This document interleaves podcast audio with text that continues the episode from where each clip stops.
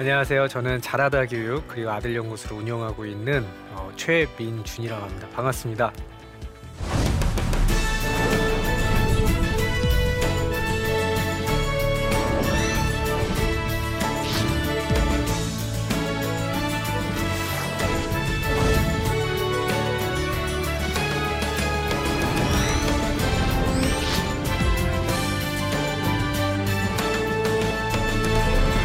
코로나 특집으로 게임에 대한 이야기를 한번 해보도록 하겠습니다. 자, 이 게임과 스마트폰은 있잖아요. 이 코로나 시기이기 때문에 지금 현재 더 강한 문제를 많이 보이는 것 같고요. 자, 왜 그러냐면 다른 문제의 종류는 그러니까 내가 이해가 간단 말이에요. 나도 어렸을 때 말 안 들어봤고 나도 어렸을 때 사고 좀 쳐봤고 아이 마음이 이해가는 영역이 있을 수 있는데 이 스마트폰과 게임 문제는 조금 달라요. 왜냐면 우리는 그것을 겪어본 적이 없습니다. 나 어렸을 때 뽀로로 보면서 밥 먹어본 적 없고요. 그리고 내가 스마트폰으로 게임하면서 자라본 세대도 아닙니다. 자, 그런데 이걸 다루다 보니까 되게 어려워지는 것 같아요. 저를 흡사 좀 어떤 걸 느낄 때가 있냐면 약간 옛날 우리 시대로 치면 만화책처럼 스마트폰에 대한 공포가 좀 있는 것 같다라는 생각도 한번 해보기도 합니다. 여러분들 우리 보면 어렸을 때 만화책 좀 좋아하셨나요? 어, 저 되게 좋아했는데요. 근데 그때 당시에 만화책은 거의 있잖아요. 3대 사회악 중에 하나로 분류가 될 정도로 굉장히 호암망아보다 무서운 만화책이라는 얘기 들어보셨어요? 아, 제 친구 중에서 제 친구 어머님은 항상 저한테 이런 말씀을 했어요. 우리 민준이가 우리 민준이가 있잖아. 만화책만 안 봤어도 서울대 갔을 것 같지 않니? 어, 이런 얘기 되게 많이 하셨는데 그 어머님께 말씀드리자면 민준이는 어, 만화책 안 봤어서 서울대 못 갔습니다. 근데 그걸 모르시더라고요. 어, 다 그것 때문에 못 간 거라 이렇게 생각을 하시곤 했었는데 아, 저는 우리가 스마트폰과 게임에 대해서 너무 과하게 해서도 안 되고 그렇다고 너무 과소평가해도 안 된다고 생각합니다. 여러분들 그거 아이들에게 존중만으로 스스로 아이들이 조절할 수 있을까요? 존중해주고 너 스스로 조절해봐. 안 됩니다. 자, 그런 능력은 우리에게도 없어요. 아이가 자고 났을 때 밤에 스마트폰을 끊지 못하는 사람 중에 한 명은 아이를 넘어서서 나 역시도 우리 역시도 이 스마트폰 문제에서 자유롭지는 못하다라는 자각부터 하면서 오늘의 짧은 이야기를 한번 시작해 보도록 하겠습니다. 자, 저는 현실적으로 여러분들이 스마트폰 게임에 빠져 있는 아이들을 컨트롤할 때 진짜 중요하고 놓치고 있는 개념 네 가지만 말씀을 드리고요. 자, 이 네 가지만 이해하고 나면 아, 내가 오늘부터는 적어도 우리 아이가 스마트폰 게임에 너무 많이 빠져 있다고 느껴도 이 이거는 좀 내가 컨트롤할 수 있는 방향이 생기겠다라는 조금 더 자신감이 있게끔 만들어 드려서 돌려보내 드리도록 하겠습니다. 자, 첫 번째. 우리가 스마트폰 게임을 통제할 때 굉장히 중요한 개념. 첫 번째 시작은 이해해야 통제할 수 있다부터 시작하도록 하겠습니다. 자, 많은 분들이 저에게 자녀가 하는 스마트폰 게임 문제로 상담을 하십니다. 우리 아이가 어떤 게임에 엄청 빠져 있는데 근데 이게 통제가 안 돼요. 그때 제가 제일 먼저 물어보는 건 뭐냐면 어머니 아이가 하는 게임 종류가 뭐예요? 그 게임의 캐릭터가 뭡니까? 지금 트로피는 몇 개나 모았습니까? 자, 이런 것들을 물어봅니다. 자, 왜 그러냐면 알지 못하면 통제하기 어렵기 때문에 그렇습니다. 자, 여러분도 한번 생각해 볼게요. 자, 우리가 회사에 갔다고 생각을 해 볼게요. 내가 어떤 일을 맡아서 막 하고 있는데 내가 막 발주 업무를 하고 있어요. 나는 아침마다 바빠갖고 정신없이 하고 있는데 새로 낙하산으로 들어오는 팀장님이 와갖고 자꾸 이런 얘기하는 거예요. 아우 저기 최대리, 어, 그거 시간 좀 줄일 수 없어. 맨날 발주 업무 때문에 이렇게 시간이 오래 걸려. 이 얘기를 하면 우리 속에서 어떤 얘기가 올라와요? 네가 해봐. 이게 되나? 만약에 팀장님이 그 업무를 하실 수 있는 분이라면 그러면 우리가 그 말이 좀 다르게 들릴 수 있어요. 근데 그분이 이 업무를 안 해보셨고 이해하지 못하다라고 믿고 있으면 그럼 우리는 일단 그분 말의 권위가 서질 않습니다. 여러분들 게임도 마찬가지예요. 자, 예를 들어서 요즘 아이들이 하는 게임들 여러 가지 중에서 브롤스타즈라는 게임을 한번 보도록 하겠습니다. 자, 여러분들 자녀들이 그 게임을 하는 친구들 꽤 있을 텐데요. 자, 보면 이 브롤스타즈라는 게임은 어, 한 판의 개념이 어, 빨리 끝날 때는 1분 만에 끝나기도 하고 좀 오래 갈 때는 5분에서 6분 걸리기도 합니다. 근데 우리가 이렇게 얘기하는 거예요. 민준아, 게임 그만할 때 됐지. 너 이것만 하고 그만해. 알았어? 이게 막판이야. 약속을 했어요. 자 그러면 아이가 이제 막판을 하고 있습니다. 근데 아이는 이제 마지막 판이니까 잘해야지 했는데 어, 웬걸 이 마지막 판이 20초 만에 끝나버린 거예요. 근데 엄마는 이 한 판의 개념을 모릅니다. 그리고 to be continue가 떴어요. 엄마는 몰라요. 내가 버튼을 누르면 다시 시작할 수 있습니다. 아이들은 이런 유혹에 상당히 쉽게 들어가게 됩니다. 그러니까 내가 이 아이에 대한 어떤 게임이나 이런 것들 통제할 때 가장 중요한 게 첫 번째 그 아이가 하는 게임에 대해서 어느 정도 여러분이 이해하셔야 됩니다. 자, 제 이야기를 드리고 나면 어머님들이 어 저는 근데 그런 게임 별로 안 좋아요라고 말씀하시는 분들 많이 계신데 자 여기서 쇼컷은 없다. 지른길은 없다. 지금 우리 아이가 하는 게임을 까셔라 자 아이디를 가입하시고 어떻게 하는 개념인지 한 판의 개념 정도까지 이해해야 이 아이에게 내 말의 영향력이 갈 수 있다라는 걸 첫 번째 시작으로 보도록 하겠습니다. 자, 두 번째는 우리의 게임에 대한 감정을 좀 다룰 필요가 있습니다. 자, 우리가 게임에 대한 감정이 좋지 않다라는 것을 여러분 직시하셔야 돼요. 자, 특히 어머님들이 아버님들보다는 게임에 대한 감정이 별로 좋지 않은 것 같습니다. 그 게임 유경험자보다는 무경험자분들이 게임에 대한 감정이 좋지는 않습니다. 자, 왜 그러냐면 게임은 잠깐만 할 때도 스마트폰을 잠깐만 보일 때도 약간 뒷모습이 아이들의 중독자 스멜이 나기 때문에 그렇습니다. 자, 여러분들 3살짜리 아이가 뽀로로를 찾을 때 하는 행동을 한번 보세요. 뽀로로, 뽀로로! 이렇게 얘기를 할 때 그 뒷모습을 보면 우리에게 공포를 주기에 굉장히 충분합니다. 저거 벌써 중독됐다. 저거 미쳤다. 자, 이런 생각이 들면 그때부터 그거를 통제하기 되게 어려워집니다. 자, 여러분들 우리가 여기서 이해해야 되는 굉장히 중요한 맥락이 있습니다. 자, 게임은 완전히 끊게 만드는 게 어려우실 거예요. 시대가 가면 갈수록 게임이라는 존재는 특히 우리 아들과는 완전히 유착되어서 이걸 끊어낼 수는 없습니다.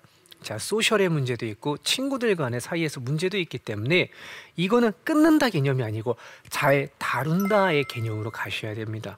자, 그러면 우리가 어느 선까지는 넘지 말아야 되고 어느 선까지는 안 되는 되는지 이 부분이 굉장히 궁금하실 텐데요. 그거는 시간과 분으로 정해져 있지 않습니다. 저는 이렇게 말씀드리고 싶어요. 우리가 주의해야 되는 것은 아이가 그 기기와 그 게임에 중독되는 것을 주의하셔라. 그리고 중독과 과몰입은 다른 개념이다. 라는 것을 이해해 주셔야 됩니다. 과몰입 친구들은 게임을 열심히 하다가 끝나고 나면 일상이 있습니다. 끝나고 나면 엄마도 있고요. 아빠도 있고요. 관계도 좋고요. 엄마 게임 끝났다. 그리고 밥도 먹자. 밥도 먹고 친구랑 자전거 타고 하다가 또 들어와서 게임할 때는 중독자처럼 하고 자, 이 모습이 있다라면 아이가 게임 때문에 본인의 일상이 없어지지 않았다라면 이건 과몰입으로 볼 수 있습니다. 그런데 중독된 친구들은 좀 다릅니다. 같이 게임을 열심히 해요. 그리고 게임이 끝나고 그 게임을 끄고 나서 한 친구는 가족에게로 가는데 이 친구는 돌아갈 곳이 없는 거예요. 내가 현실에서는 이 게임 말고는 나의 자존감을 보여줄 공간도 없을 때 그때 아이는 새로운 게임을 킵니다.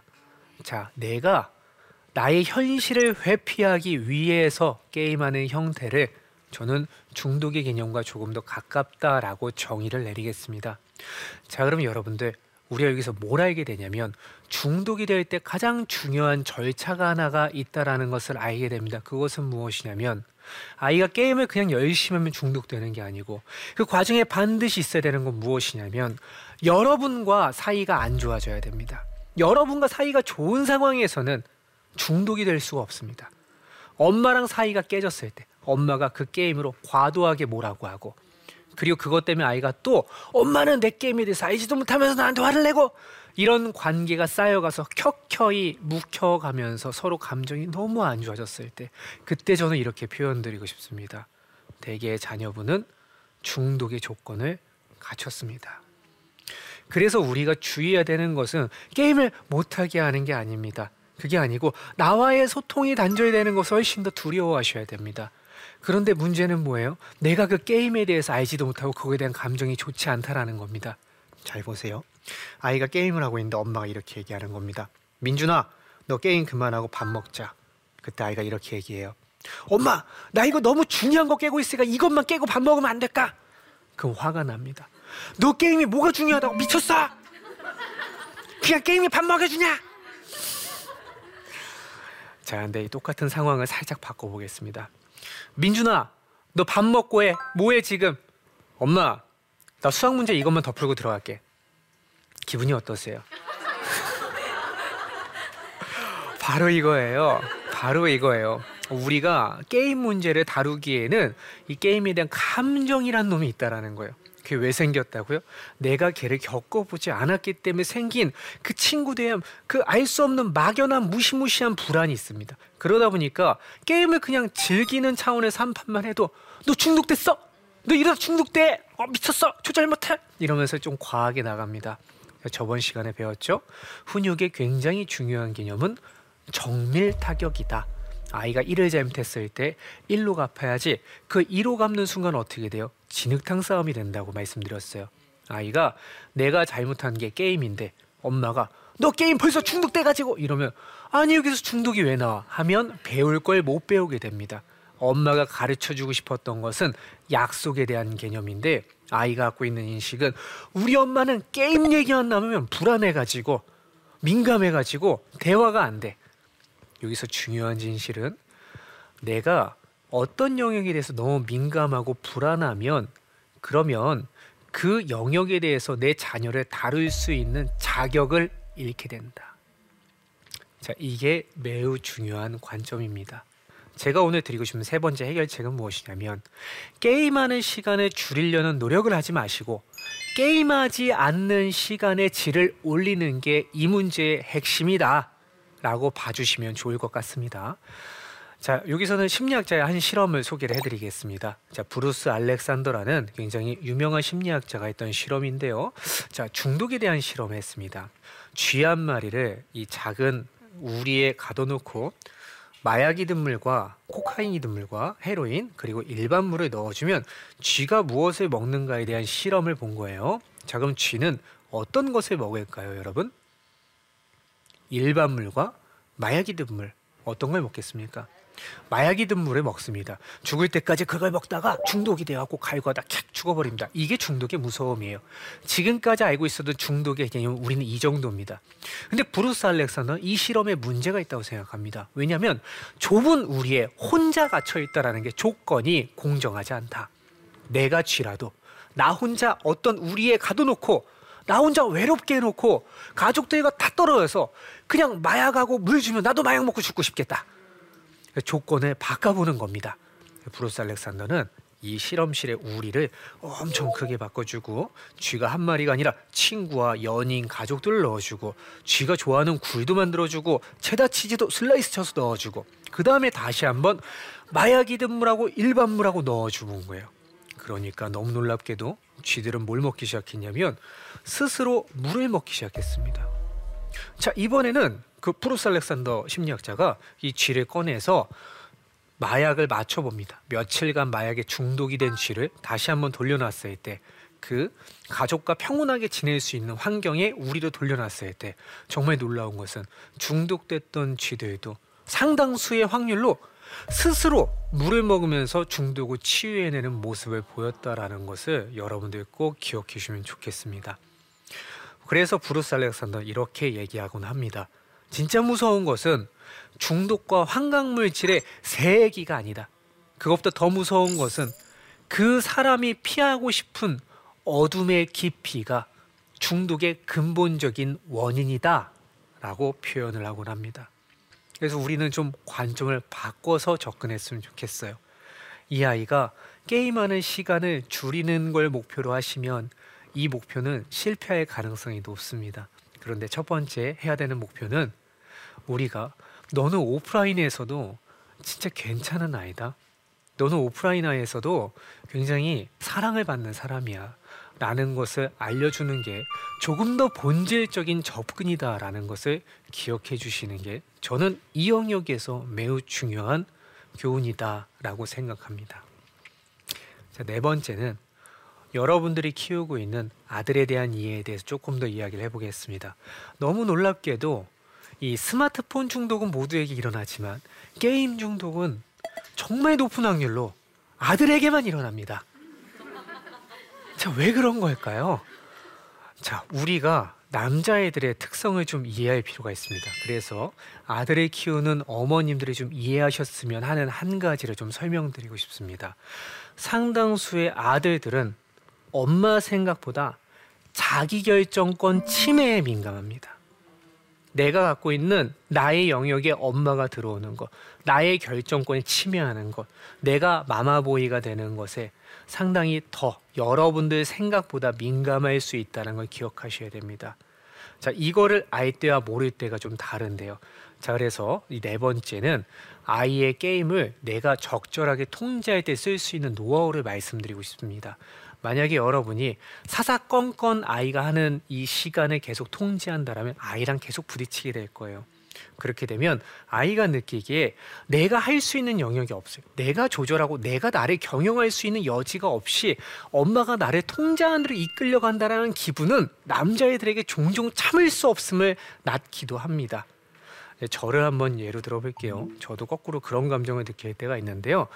자, 밤 11시에 아이들을 모두 재워놓고 그리고서 이제 조용히 저만의 이제 시간을 딱 가지려고 다 저에겐 계획이 있잖아요. 조용히 저만의 TV를 보는 시간을 갖고 나만의 이제 어떤 그 하루를 정리할 시간을 가지려고 하는데 갑자기 이제 아내가 여보 화장실 선반 설치하고 자 이러면 되게 속상해요. 그러죠? 아이들도 마찬가지입니다. 아이들도 게임을 할 때, 뭐를 할 때 다 걔네들 계획이 있어요. 걔네들 장난감 갖고 놀 때 양치하는 것도 다 계획이 있어요. 걔네들한테 가서 사사건건 내가 생각하는 타이밍에 지금 당장 꺼 이렇게 하는 건 옳지 않습니다. 너 지금부터 한 시간 스마트폰에 이것도 그렇게 좋은 방식은 아니라고 봅니다. 그것보다 더 좋은 방식은 오늘 너가 원하는 시간 조절해서 한 시간만 할 수 있어. 아침에 해도 되고 점심에 해도 되고 저녁에 해도 하지만 한 시간은 못 넘겨. 하고 본인이 어느 정도 여지를 갖고 본인의 스케줄을 조절하면서 내가 갖고 있는 당근을 맛있게 먹을 수 있는 환경을 조성해 주는 게 훨씬 더 통제를 할 때 우리가 확률이 높았다라는 걸 기억해 주시면 좋을 것 같습니다. 자, 그래서 결과를 결론적으로 말씀드리고 싶은 것은 제가 오늘은 스마트폰에 대한 이야기를 했지만 이 안에서도 정말 중요한 것은 내가 이 아이가 갖고 있는 것을 통제하는 것보다는 이 아이가 갖고 있는 것을 먼저 발견해주고 끌어주는 것이 항상 교육의 우선순위다라는 것을 기억해 주시길 바라면서 오늘의 짧은 이야기는 마치겠습니다. 자, 그러면 지금부터 어, 질문이 또 있으실 것 같아요. 질문 있으신 분들 계시면 질문해 주시면 받도록 하겠습니다. 네. 네, 요즘 아이들은 친구들과도 스마트폰으로 소통을 하고 많은 시간을 스마트폰을 보고 있잖아요. 그래서 안 좋은 것도 보게 될 것 같고 그래서 걱정이 많은데 저희 아이 같은 경우는 자신의 프라이버시라고 핸드폰을 전혀 못 보게 하거든요. 근데 그런 걸 그냥 놔둬도 되는 건지 저는 관리를 해야 될 것 같은데 어떻게 해야 될지 궁금합니다. 아, 아이가 프라이버시라고 핸드폰을 못 보게 하고 있다. 음, 몇 살인가요, 아이가? 중1이에요. 중학교 1학년이고요. 아드님이신가요? 따님이시고. 음, 이거를 어머님은 어떻게 하고 계세요, 지금? 아, 그래서 지금 스마트폰을 가진 지 한 3년 정도 되는데 그렇게 자꾸 얘기하면 싸움이 되고 또 그렇게 말을 하니까 제가 간섭하는 것 같고 그래서 네. 중학교 1학년이라고 말씀하셨죠. 자, 어, 통제해야 된다 생각합니다. 그러니까 통제를 떠나서 공유까지 받아야 된다. 아이가 이 스마트폰을 통해서 이걸 어떻게 활용하고 있는지에 대해서 어머님이 아이한테 대신 예고 없이는 아니고 예고를 하고 퀘스천을 하고 아이한테 받아서 그것을 볼 수 있어야 한다고 생각을 합니다. 자, 왜 그러냐 하면 중학교 1학년이 다루기에 스마트폰은 너무나 힘이 센 도구이기 때문에 이것을 온전히 아이한테 맡기는 것은 저는 굉장히 위험하다고 생각합니다.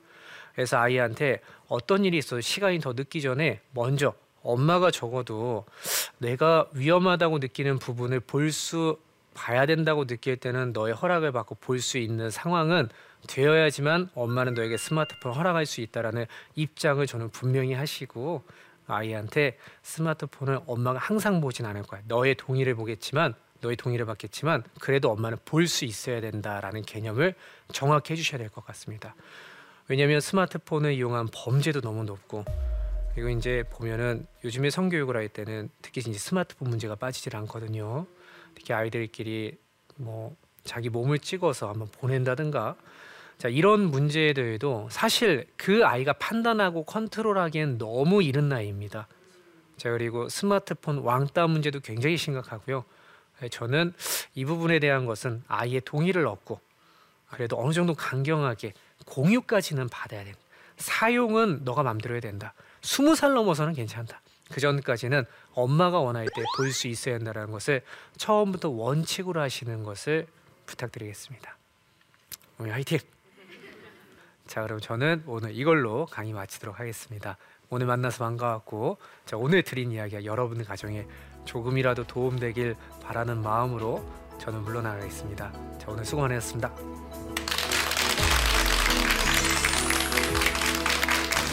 여러분들께 스마트폰 게임에 빠져 있는 아들의 게임을 통제하는 것네 가지 말씀드렸는데 자, 첫 번째 한번 짚어보도록 할게요. 우리 아이는 어떤 게임의 종류를 좋아하고 한 판의 개념이 무엇인 정도는 이해해야 통제할 수 있다. 그리고 여러분 핸드폰에 까셔라. 자, 두 번째는 뭐죠? 중독과 과몰입을 우리가 구분해야 된다. 이걸 구분하지 못하면 내가 게임에 대한 알 수 없는 막연한 불안함을 가진 채로 아이를 대하게 된다. 자, 세 번째는 뭐예요? 게임하는 시간을 줄이려고 노력하지 마시고 게임하지 않는 시간의 질을 올리라고 올리려고 노력하는 것. 그리고 네 번째는 아들은 생각보다 자기결정권 침해에 민감할 수 있다는 걸 조금 더 염두에 두시고 껌껌이 통제하지 마시고 통으로 아이가 조절할 수 있게끔 이런 어, 방식으로 아이를 통제하는 게 조금 더 좋은 방식이다라고 말씀을 드리고 싶습니다.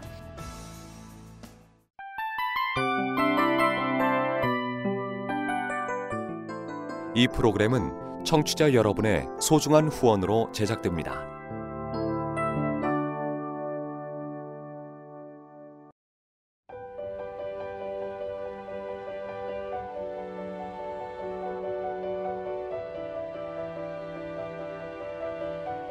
세상에는 수많은 교회들이 있지만 더 깊이 있는 말씀 강해를 찾기 위해 크기로만 교회를 선정하지 않습니다. 보다 좋은 영적 콘텐츠를 더 많이 나누기 위해 방송비를 받지 않습니다. 1년 365일 복음만 전하고 싶어서 우리는 광고를 하지 않습니다. 온누리의 복음을 땅끝까지 CGN TV와 함께 땅끝 성교사가 되주세요